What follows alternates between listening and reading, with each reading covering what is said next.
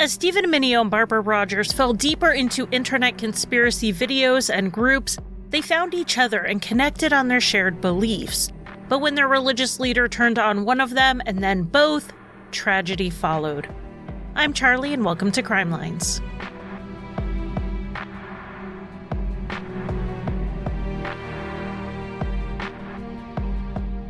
Welcome to Crime Lines. This is the last chance to announce that I will be in the Atlanta, Georgia area on December 3rd for a big live show.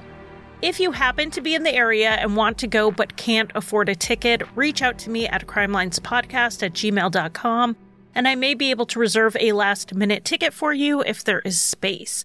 Just don't be shy about reaching out. I also wanted to say that a couple of weeks ago, I released an episode called The Hudson Funeral Home Murders. I then released a bunch of bonus content, Halloween stuff right after, and I can tell from the analytics on my end that that episode got absolutely buried and people missed it. So if you missed it and you want to hear it, please go back to October 24th in the feed and check it out. It is a very interesting case.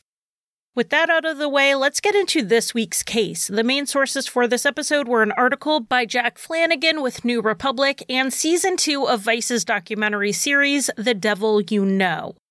The Vice series was about a larger story, but I was just watching it for the information on this case. And then I ended up watching every episode, even the ones not about the case, because it was that interesting. So I definitely recommend watching it.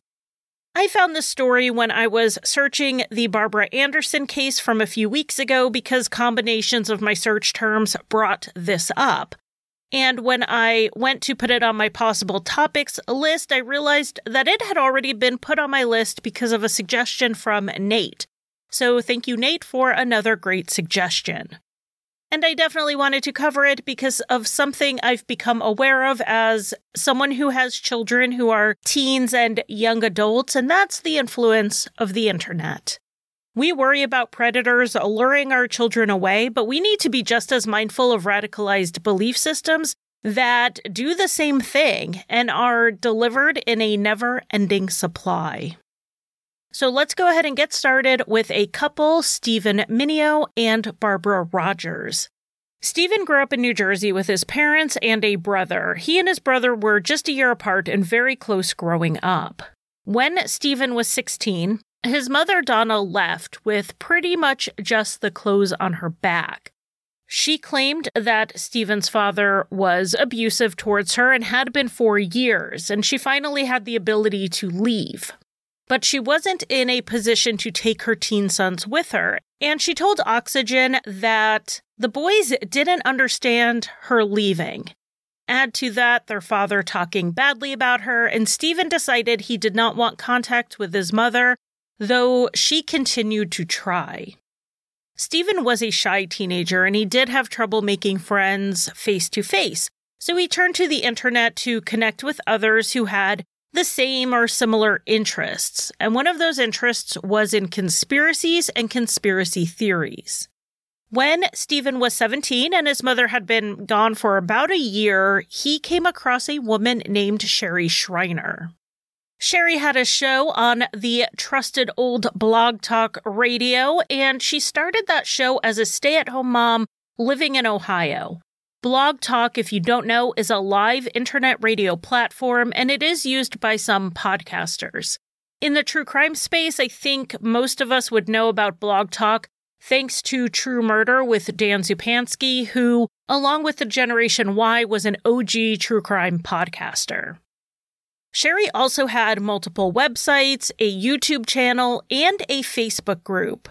So, whatever platform you were on looking up conspiracy theories, you had a good chance of stumbling on Sherry Shriner. And most people who found her were not looking for her directly. They would find her as they searched YouTube or the internet for more information on a specific conspiracy theory that they were interested in. They'd go deeper and deeper until the algorithm sent them from Art Bell a few steps down the line to eventually Sherry Shriner. Her podcast was called Blacklisted News and Bible Prophecy. Sherry's group or belief system was attractive to people who believed in conspiracy theories because she had an explanation for all of it. It really didn't matter which theory you believed in that got you to Sherry because she was a funnel of sorts. Are you curious about 9 11 conspiracies, the New World Order, celebrity changelings, Area 51, mass tragedies as false flags, the Illuminati? Pick your conspiracy theory, and Sherry Shriner had the answer. And to let you know what that answer is, I'm going to let Sherry Shriner tell you. The description of her blog talk show reads in part On this radio show, I deal with the New Age reptilian agenda, aka the NWO, taking over the earth, and how it relates to Bible prophecy, the Bible codes, and you. I talk about what so few people can or will how our government, churches, media, and entertainment have been taken over by a secret alien agenda. Exactly who are the Illuminati? I'll tell you why you shouldn't be afraid of them, but repulsed by them. Come on, folks, there's not much time left. Wake up. Sherry taught that the US government had traded control of human beings over to aliens in exchange for technology. That's why we developed our technology so quickly. These weren't just aliens, but reptilian aliens, and not just that, but they also worshipped Satan. And even scarier, they could shapeshift, and up to 75% of the people you meet and interact with every day are not, in fact, humans. She said we were approaching a critical mass of these clones, and there would eventually be a war between the real humans and the fake ones. Sherry would be accused from time to time of being a cult leader, though she denied it. She said she was just a person with a voice living in the backwoods of Ohio, and she chose to use that voice. If people listened to her, that was up to them. Now, it's not clear the exact path of how Stephen first found Sherry, but when he did find her, he was young impressionable, and swayed by a woman he eventually saw as a mother figure. Stephen's actual mother watched this unfold on his Facebook page. While he didn't want contact with her, Donna used a fake profile so she could watch and interact with Stephen without him knowing it was her. At first, it looked like Stephen was just posting a lot of biblical stuff. It did become more about the fire and brimstone and Book of Revelations, end of the world parts of the Bible. And then it started to become more and more about Sherry Shriner's teachings on conspiracies and aliens and demons. Stephen grew so close to Sherry because Sherry did one thing that a lot of online conspiracy theorists didn't do. She responded. Alex Jones was not going to see your Facebook message and certainly was not going to respond to it, but Sherry did. She engaged with people. If they sent her questions, she'd answer. If they commented on her YouTube videos, she'd respond. Sherry seemed to live online, posting several times a day on social media, in addition to putting out her radio show a couple times a week and her YouTube channel, and then going through and replying to all of these people. Stephen became even more involved with Sherry when he volunteered to write blog posts for her. The two were about as close as Sherry let anyone get. For all of her online engagement, she did keep internet people on the internet. She used her real name, but the only photo she put online was decades old and she never showed her face in videos. Everything was done as a voiceover. She said she lived in rural Ohio, but was not more specific than that, and it seems like she rarely, if ever, met with people in real life. So Sherry was both incredibly accessible, but then incredibly private. She compartmentalized her life. But thanks to a number of journalists, we do know a lot more about Sherry than she probably ever wanted people to know. Sherry Shriner was born in 1965 to a devout Christian family. And by devout, I mean no movies, no dancing, church every Sunday, living, breathing the Bible every day type of devout. When Sherry went to college, it was no surprise she picked the conservative Liberty Baptist University run by Jerry Falwell. He too preached about how Satan controlled the US and how the country was on the path to destruction. To be fair, he had a lot fewer reptilian alien overlords in his doctrine, but the foundations of Sherry's future teachings are definitely there. Another thing Sherry learned from Falwell was the power of broadcasting a message. She had grown up watching the old time gospel hour and then saw him live while she was at Liberty. His message got out much farther than the auditorium and it went into households everywhere. Sherry wanted to follow that path, and her dream was to work for CNN. After Liberty, she self reportedly went to Kent State and got a degree in journalism, political science, and criminal justice. The 25 year old Sherry then moved to the big city to pursue her dream of working for CNN. Rather than work her way up from the local news market to national news, Sherry thought she could just walk right into a job at CNN. And obviously, it didn't work out that way. Her story would later be that God told her she had to give up her hopes and dreams to serve Him. To get a job in the media, which was obviously run by Satan, you had to engage in satanic rituals, which Sherry rejected. So basically, she told people she rejected a job that we know was never offered to her. Sherry got married, settled down, and had four children. She was being honest when she said she lived in the backwoods of Ohio. She lived in Carrollton, a town of about 3,000 people, and her house was on a heavily treed lot. In the search for a hobby and maybe a way to make a little extra money from home, she started blogging. Then came the radio show on Blog Talk and the YouTube channel. She had finally broken into broadcasting on her own terms. Following all of this came self published books, which are still available, by the way, a GoFundMe that made about $700,000 over 10 years, and a Patreon with a tier as high as $1,000 a month. So when I pitch my Patreon and Apple subscriptions that are 3 to $10 a month, I don't want to hear a single complaint. Sherry eventually grew her YouTube channel to a respectable 20,000 followers, and who knows how many listened to her radio show whether live or streamed, or visited any of her 19 websites and engaged with her on her other social media. Her religion was at the core doomsday Christianity, plus every conspiracy theory you can imagine. But I don't want people to get the idea that she was just some kooky lady making some money talking about religion and conspiracies. Sherry Shriner's teachings were hate filled and bigoted, they included all the isms and the phobias out there. In the intro to her podcast, she denounces homosexuality, lesbianism, confusion of traditional male and female roles, rap music, and breakdancing. She was also extremely anti Semitic. Pretty much all of the conspiracies could be blamed on people who weren't straight, Christian, and American because people who weren't those things were probably Satanists.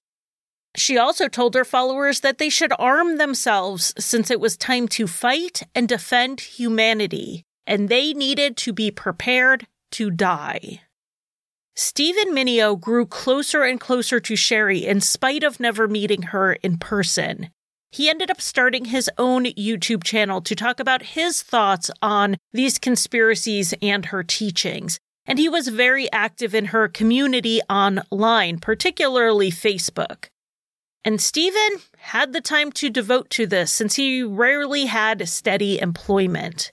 He managed to eke out a living by picking up broken electronics, fixing them, and then selling them on Craigslist. Stephen met several people through Sherry Shriner's group, and these were not people who would step back away slowly when he would start talking about demons and aliens and shapeshifters because they too believed in it. One person Stephen met was Barbara Rogers, a woman 10 years his senior. Barbara lived in Florida and found Sherry when she was looking up conspiracy theories, just like Stephen. Unlike Stephen, though, Barbara had quite a bit of life experience. Yet she still felt that those around her did not fully understand her, and they probably didn't. Barbara had bipolar disorder, and her symptoms included intrusive thoughts and occasionally delusions. Barbara had gotten married young the first time around and had a daughter. That marriage did not last long, and to support herself, Barbara joined the army. To give her daughter some stability and to have childcare while Barbara was working at bases far from family, her daughter stayed with grandma. Barbara met another soldier named Joel and they began dating. They had been together for around three or four months when Barbara, realizing this relationship was going somewhere, told him that she had a daughter who was living with her mother. Joel, though surprised, told Barbara that they should go get her daughter and the two of them could raise her. Barbara and Joel married, raising first her daughter and then two more children after that. After the birth of her third child, Barbara started experiencing a mental health crisis. She said she was hearing voices, but rather than calling for mental health help, she called the base chaplain because she thought this meant demons were after her. After she attempted to overdose on pills, she was admitted into the hospital. Barbara was diagnosed with bipolar disorder and was eventually given a medical discharge from the Army. Things got worse from there as Barbara was not consistently on her medication. Barbara came to believe that she was an angel and that there were demons around her, always ready to attack. And that was primarily what attracted her to Sherry Shriner, the focus on good versus evil along clear binary lines. Eventually, Barbara and Joel separated, and it appears Joel got custody at some point along the way.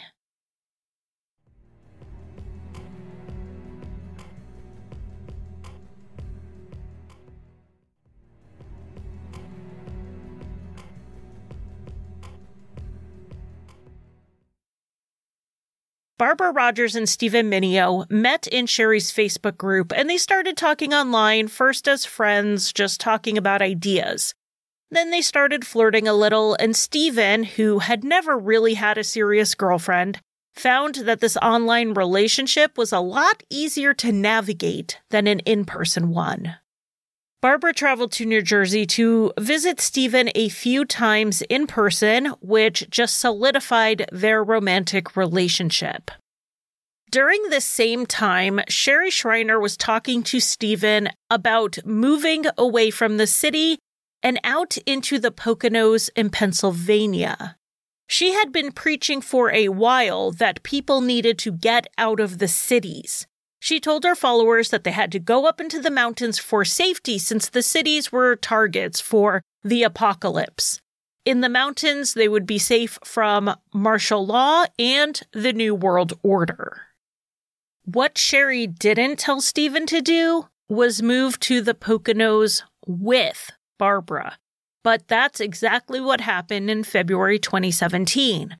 32 year old Stephen Mineo and 42 year old Barbara Rogers found a place together near the small community of Tobyhanna in Pennsylvania. The two wanted to live off the grid, but they settled for a small studio apartment that was essentially an in law suite or granny flat at the back of a house. Though the house wasn't off the grid, it did back up to the woods and it was in a rural area, so it was close enough. A neighbor later said that the two mostly kept to themselves, but he did notice Stephen would put out items that looked like hockey pucks, and he said they warded off evil spirits. This was something else Sherry did to bring in a little income. She sold these homemade pucks called orgone for a starting price of around $34 each plus shipping. I will say pretty much everyone pronounces orgone differently Oregon, Oregon, Oregon. I'm just going to say it the way it comes out. So if I shift pronunciations, just let's pretend we all know what I'm talking about. At its core, these orgone pucks are the worst podcast merch I have ever seen. But in fairness, Sherry did give everyone the directions on how to make them at home. It was just throwing a bunch of things like quartz, brass, aluminum, copper, and other stones, and then casting them in resin. How to make these wasn't exactly a secret since Sherry had borrowed this idea of the orgone from teachings of someone else, which was not unlike the rest of her teachings. It's not like Sherry came up with these theories out of thin air. Sherry would sell these to people who were not interested in mixing the items together at home. And if you happen to find yourself in need of one today, you can actually find sellers who make them and put them up on Etsy. Stephen decided to make his own, and he would put them around the house to keep out the demons and reptilian aliens. Barbara would also drive him around the area until they found a spot that was lacking in orgone energy and Stephen would throw some pucks out of the car window. Sherry truly had few followers as devoted as Stephen Mineo, and Stephen now had another woman in his life, someone he was calling his wife. Obviously, Stephen and Barbara did not get legally married since the government was run by reptilian demon aliens, but they did choose to present themselves as husband and wife. Sherry, in my opinion, was jealous. She was basically the mother in law who couldn't accept that her son was under another woman's influence. It's actually a little strange to see such a common dynamic show up in the middle of talk about the New World Order, but at the end of the day, we are talking about human beings with human feelings and anxieties and motivations. In reality, Barbara's presence reinforced Sherry's teachings for Stephen. The two would watch the videos together and listen to the podcast and stay up late talking about all these ideas. Now, Stephen didn't just rely on the internet, he had Barbara reinforcing this. And he had also raised the stakes because he had someone to protect. Stephen became even more devoted to watching out for shapeshifters and reptiles, to the point that he was heading towards full paranoia. Obviously, a dose of paranoia is always required to buy into Sherry's teachings because they really were all about protecting yourself and humanity from these invisible dangers all around. Online, though, Sherry didn't see that Barbara was actually pushing Stephen deeper into this belief system. Stephen was still in the Facebook group, but now he could talk to Barbara. So every single thought didn't need to end up on Facebook. And Barbara was in the group as well, but she was pretty quiet, preferring to leave it to Stephen to comment for the both of them. It's not clear if Sherry noticed how little Barbara seemed to be involved in the group, but I think she did. And that's because the first time Barbara seemingly stepped out of line, Sherry pounced. In April 2017, about two months after Barbara moved in with Stephen, she made a Facebook post on her own account on her own wall timeline thing, and it was a picture of steak tartare. And it basically said that while a lot of people think it's gross, she liked it with minced garlic and that she actually craved it. Steak tartare, for those not aware, is a patty of ground beef and seasoning that is served raw. It is often topped with a raw egg yolk, which is how the picture Barbara posted had it prepared. Sherry wrote on Facebook that Barbara's craving for raw meat meant that she ingested blood, which meant she was a vampire witch. Sherry warned Stephen that he had to leave Barbara to save himself, and then she kicked Barbara out of the group. This was not the first time Sherry had declared a group member a reptile or a demon or whatever. When she did, she would encourage the group to turn on that person, not shun them and ignore them, not excommunicate them, but actually attack them online, which they did. Stephen had seen this play out over the 15 years or so he had followed Sherry, and he was blindsided that this was happening towards Barbara. He first tried to reason with Sherry and explain that there had to have been some misunderstanding. Barbara was not out to destroy him or anyone else. Sherry said it was no misunderstanding, and if he stayed with Barbara, nothing good would come of it. Stephen then tried to show Sherry evidence that she was wrong. One night, while Barbara was sleeping, Stephen put a bunch of those orgone pucks stone things on her. If she was evil, this would have hurt her, but she just woke up confused about what he was doing. He took a picture of Barbara holding the stones and sent them to Sherry. This didn't sway her in the least, and Stephen was frustrated and confused. He knew Barbara wasn't a vampire witch. He had proven it to Sherry using Sherry's own teachings about the Orgone, and Sherry told him that he was still wrong. This group and Sherry's teachings had been the center of his life for 15 years, and now it was contradicting itself.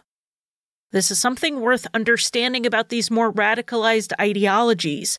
External logic applied to them will not help. Once someone has made the leap into believing them, there are different perimeters. It's when it becomes internally inconsistent that cognitive dissonance seeps in.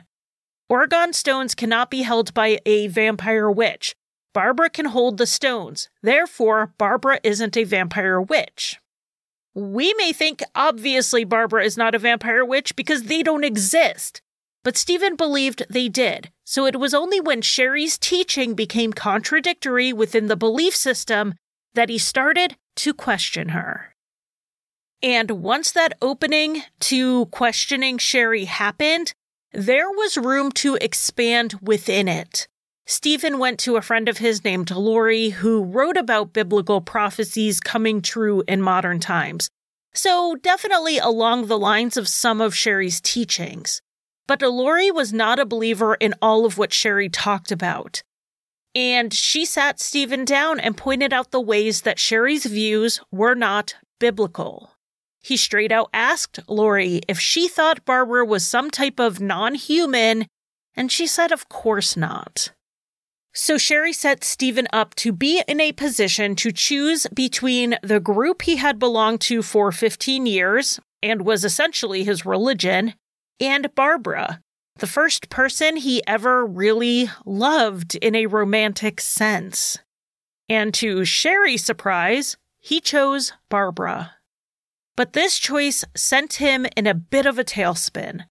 By rejecting Sherry and her teachings, he came to believe she was a false prophet, a false prophet that he had followed for 15 years without question.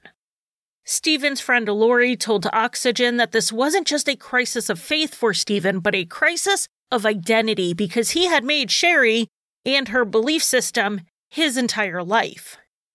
When Stephen made his views on Sherry known, he too was kicked out of the group. Being ostracized from the group wasn't nearly as hard on Barbara, though obviously she wasn't happy about it, but she was more upset about how it was affecting Stephen so negatively.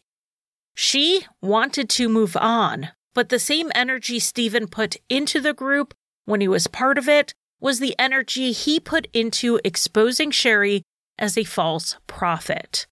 He made some videos for his YouTube channel talking about Sherry's false teachings.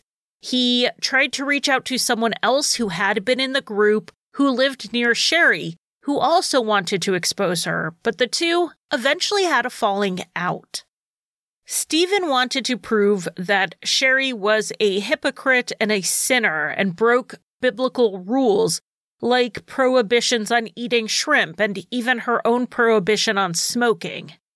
I mean, her podcast is still up, so if you want to go listen to it real quick and let me know if you think this woman is a smoker or not, you let me know. I don't think there was much of a question there. but apparently Stephen wanted hard evidence of her smoking a cigarette. I have no idea why he thought she ate shellfish, but the issue here was that the other guy didn't care about those things. He wanted to expose Sherry as a fraudulent religious leader with a false belief system. They were not able to overcome this difference in approach to exposing Sherry. But Stephen was not deterred when Plan A fell through. He moved on to Plan B and hired a private investigator to track Sherry down and get a video of her smoking. The PI was not able to get what Stephen wanted in the amount of time Stephen was willing to pay for. So this major expose that Stephen planned was not coming to fruition. During this time frame, Stephen was recording his thoughts using voice memos, so we can see into his mind a little bit. He said at one point he was considering going to a mental institution because he was falling apart and I truly wish he would have. Barbara, who seemed to be the more stable of the two at the time, hoped Stephen would eventually get through this the way you get over any bad breakup, but he just wasn't letting it go. It certainly didn't help that Sherry's remaining followers had that practice of trolling and cyberbullying anyone who left the group or was kicked out. Barbara was able to largely ignore it, but Stephen couldn't and didn't. He would argue back and forth in emails and on Facebook with people. Stephen never saw it as himself attacking anyone else. He felt he was just defending himself and Barbara. And this had to be difficult because until that steak tartare Facebook post, these were his friends. These were the only people in the world who didn't think he was quite literally crazy. They believed what he believed, and now they were attacking him. The arguing eventually turned into threats, with someone sending Stephen a message saying, We will feed your wife to our queen, Sherry. But it's when that account sent Stephen a picture of the home he and Barbara lived in that he got genuinely scared. On May 30th, he even called the police to report this online harassment. The responding officer looked at the messages and determined that the photos of the house were just taken off Google Street View. The person who sent them wasn't actually outside of Stephen and Barbara's home. Stephen was told to call again if he got any more messages like that, but he never reported anything else. Barbara tried to talk Stephen out of engaging online.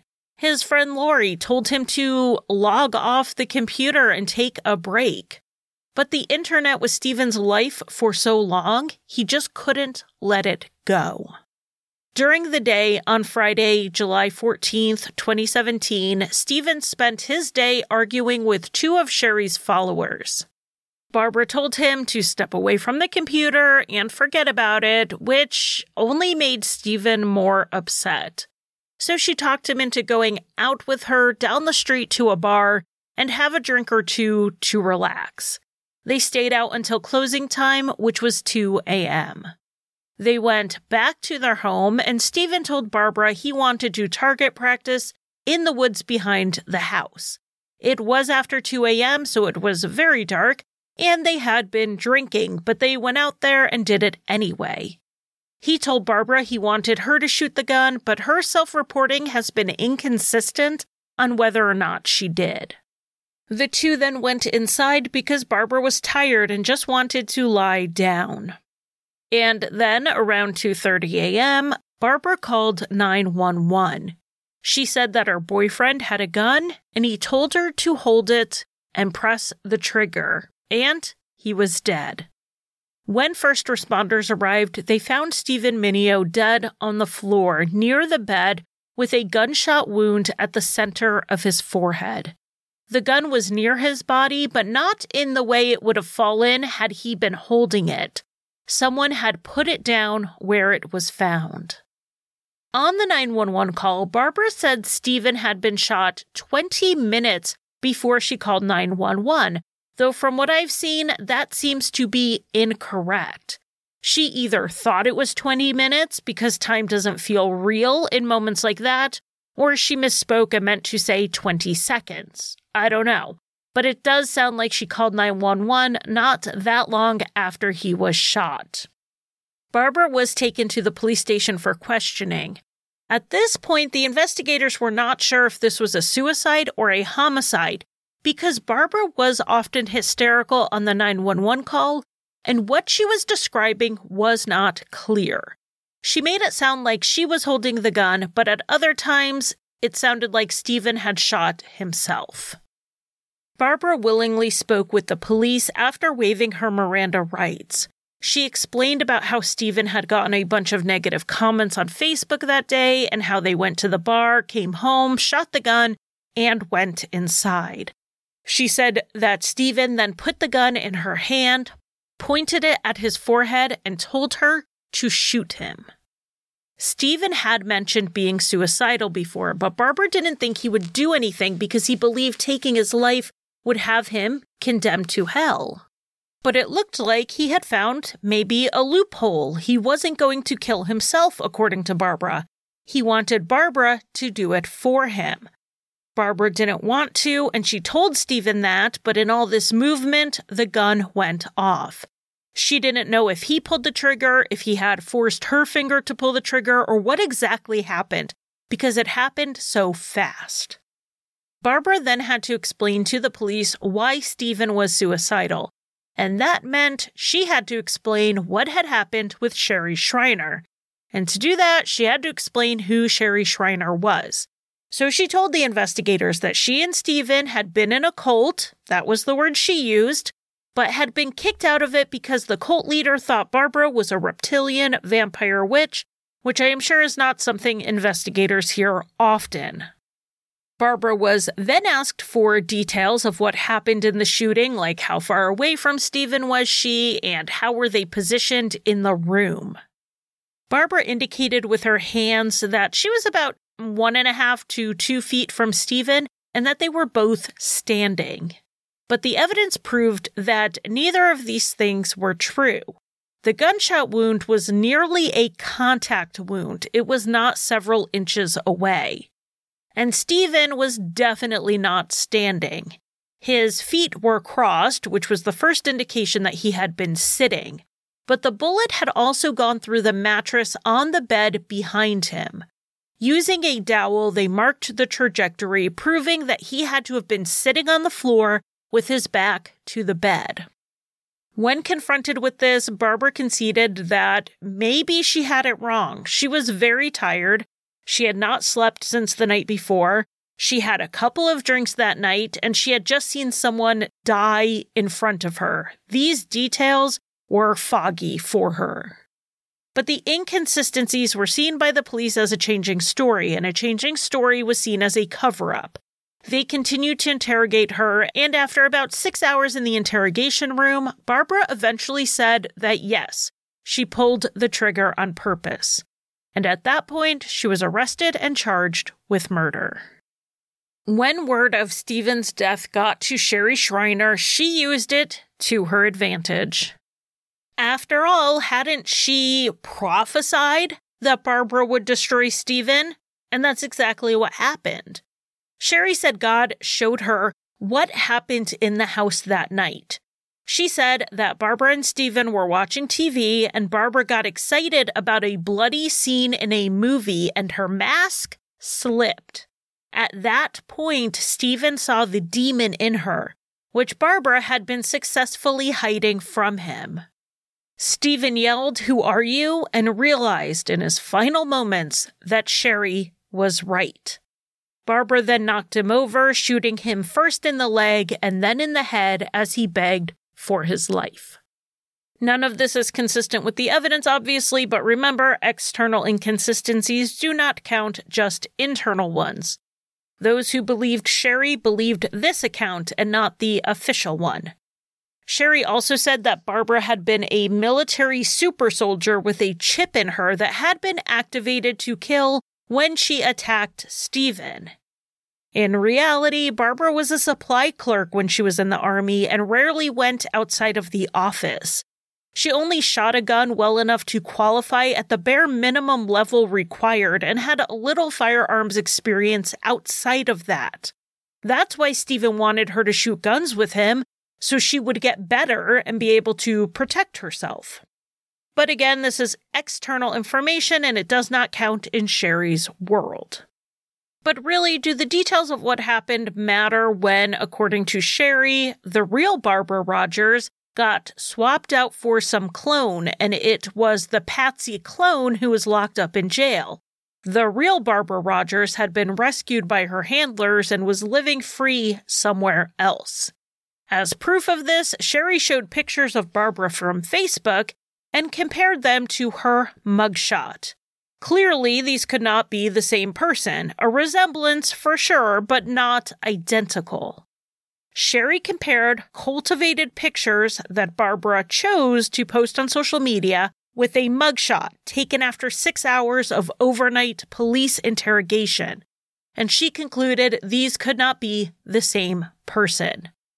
Just wait until Sherry learns about filters. Sherry got as much mileage out of Stephen's death as she possibly could, and this shouldn't be a surprise because this was not the first time she did that. Years before, in December 2012, one of Sherry's followers named Kelly took her own life after leaving Sherry's group. Kelly, unlike Stephen, had a lot of in person real life friends around. They knew Kelly was into conspiracy theories, and some of what she said seemed out there, but she was still herself. She went out, she worked, and this really seemed like an unconventional interest or maybe belief system. After all, were these orgone stones Kelly set out for protection from negative energy really any different than someone using crystals or lavender oil or sage for essentially the same purpose. And Kelly was aware that her beliefs weren't traditional because when she would tell her friends to listen to Sherry's podcast, she would warn them that some of it seemed out there. They were a bit surprised that Kelly's beliefs were that aliens and vampires were literally real but again, she still seemed herself. She didn't retreat into this world, at least not at first. Then Kelly volunteered to transcribe Sherry's podcast episodes, which were often rambly, but what they really did was increase Kelly's exposure to her teachings.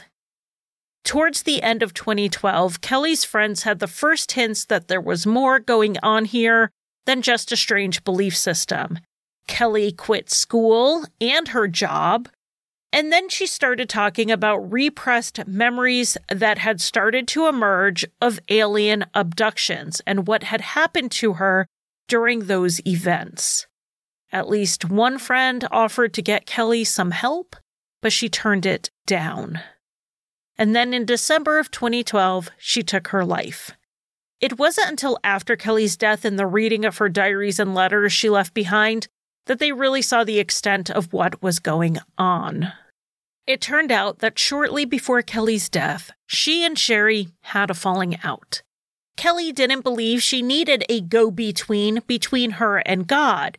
And well, that was Sherry's whole gig, the high prophet who literally spoke to God on everyone's behalf. Sherry didn't like that Kelly believed she could go around her to God, so she shut Kelly out. And it appears what happened to Stephen and Barbara happened to Kelly. This wasn't just a shunning, there were online attacks. Now, that said, Kelly's notes to her family did not talk about this. She wrote more about how she was going on a mission to heaven and would be back eventually. It didn't sound like she had the intent to be gone forever, so it is possible she had a skewed perception of death at that time. Obviously, this makes us wonder about mental illness or psychosis. All Kelly had really been diagnosed with was depression, but she was in her early 20s, and it's possible this was the onset of something. We really can't know exactly what was going on and how much Sherry Shriner influenced things. But Sherry was not going to let this opportunity to prove her importance go. Kelly's death showed that Sherry was being targeted by the powers that be. Kelly hadn't taken her own life, but was rather killed by NATO, and it was framed as a suicide to make Sherry look bad. The government was trying to discredit Sherry and make her look dangerous in order to undermine her message, and they wouldn't do that unless her message was true. Again, Sherry in action shows how radicalized ideologies work. Take the leap that the government killed Kelly, and the rest follows logically. But for those of us not taking that leap, it all seems ridiculous. Kelly's death being a suicide did not garner a lot of publicity outside of Sherry Shriner until after Stephen's death. Now there was a lot of coverage of Sherry and her group. And the public was asking was this just a group of conspiracy theorists who gathered online? Or was it a cult like Barbara said it was? And as usual, Sherry took this as an opportunity to self promote. Sherry's defense to being a cult was she couldn't have been a cult. She wasn't making people give her their money and run off to a commune or do any of the things traditional cults do. But this isn't to say she didn't make money off of those who followed her. And to be fully transparent and self aware, so do I. Thanks to Patreon, Apple subscriptions, and generous coffee fund donations that have me drowning in caffeine, I do get direct support from my listeners, and that's not uncommon for podcasters and YouTubers. And there are ads on my podcast and on my YouTube videos, and some people have merch sales. And Sherry really didn't make her money much differently than the rest of us. What makes her more of a cult like figure than your average content creator is one, she preached that her message was required to save the world, giving people more pressure to donate to make sure she could keep going, and two, the way she treated people who disagreed with her. Even those who were close to Sherry and seemingly the most devoted could get kicked out. Nothing protected you if you questioned Sherry, and you wouldn't just lose her. Your friends would turn on you, and some of them would even cyber harass you. Maybe Sherry Shriner didn't run a cult. Maybe it was a cult of personality. Maybe Sherry was a grifter who radicalized people who were already leaning in that direction, and she found a way to monetize it. Whatever she was, we do have to stay aware of what we are consuming online and what our children are consuming. Are we falling for the grift? Are we in a one way parasocial relationship with an online creator and are they manipulating that relationship for their own gain? There is nuance here we need to be aware of. Just because someone isn't telling us to run off and join them in the wilds of Idaho doesn't mean we aren't being unduly influenced. Now, to some degree, Stephen's beliefs and this influence of Sherry Shriner would be introduced at Barbara's trial, but it wouldn't be through Sherry herself. Sherry had agreed over email to speak to the prosecutor who was in charge of Barbara's trial. But then she stopped responding, and before they could reestablish contact, Sherry died of a heart attack in January 2018, less than a year after Stephen's death, and a few weeks after her last podcast episode was released. In that episode, which I listened to for whatever reason, Sherry said Donald Trump was not her enemy because he was the first president since the early 1990s who did not have her on a top 10 kill list. But she must have been on someone's list because, according to her followers, Sherry hadn't really died. God abruptly took her soul to heaven before Satan or the Satanists got to her. So the trial moved ahead without her, though her background presence would hang over the entire thing. And for some more earthly matters, we do have the usual pretrial motion to suppress Barbara's statements to the police. They argued she was emotional, lacked sleep, had been drinking, and just didn't have the mindset to consent to waiving her rights. After a hearing, the judge ruled the statements were in, so the jury heard the interview in March 2019 at trial. The defense had also asked to allow in evidence of Barbara's mental health diagnosis, but the judge wouldn't allow it. The defense was arguing that Barbara didn't do it and that Stephen had shot himself or, at the very most, hand over hand forced Barbara to pull the trigger. They couldn't then argue some type of diminished capacity while also arguing she didn't do it. The prosecution had hoped to prove first degree murder. To do this, they had to prove intent to kill, but they didn't need to prove a motive, which was a good thing here because there was no apparent motive. The evidence of motive actually pointed more towards suicide than murder. Why would Barbara kill Stephen? There was no obvious reason. So they focused on the evidence that proved Barbara pulled the trigger and called a firearms expert to the stand. Now, the defense tried to prove Stephen was holding the gun, and they had their own ballistics expert to testify to that. As for her statement to the police, the defense pointed out that while Barbara eventually told the police she pulled the trigger on purpose, it was only after saying it was an accident 24 times and having the police refuse to believe her. She basically changed her story because she was worn down and telling the police what they wanted to hear just to get it to stop. Since the judge would not allow in evidence of Barbara's mental illness, the defense spent their 45 minute closing statement focused on Stephen's mental state rather than Barbara's.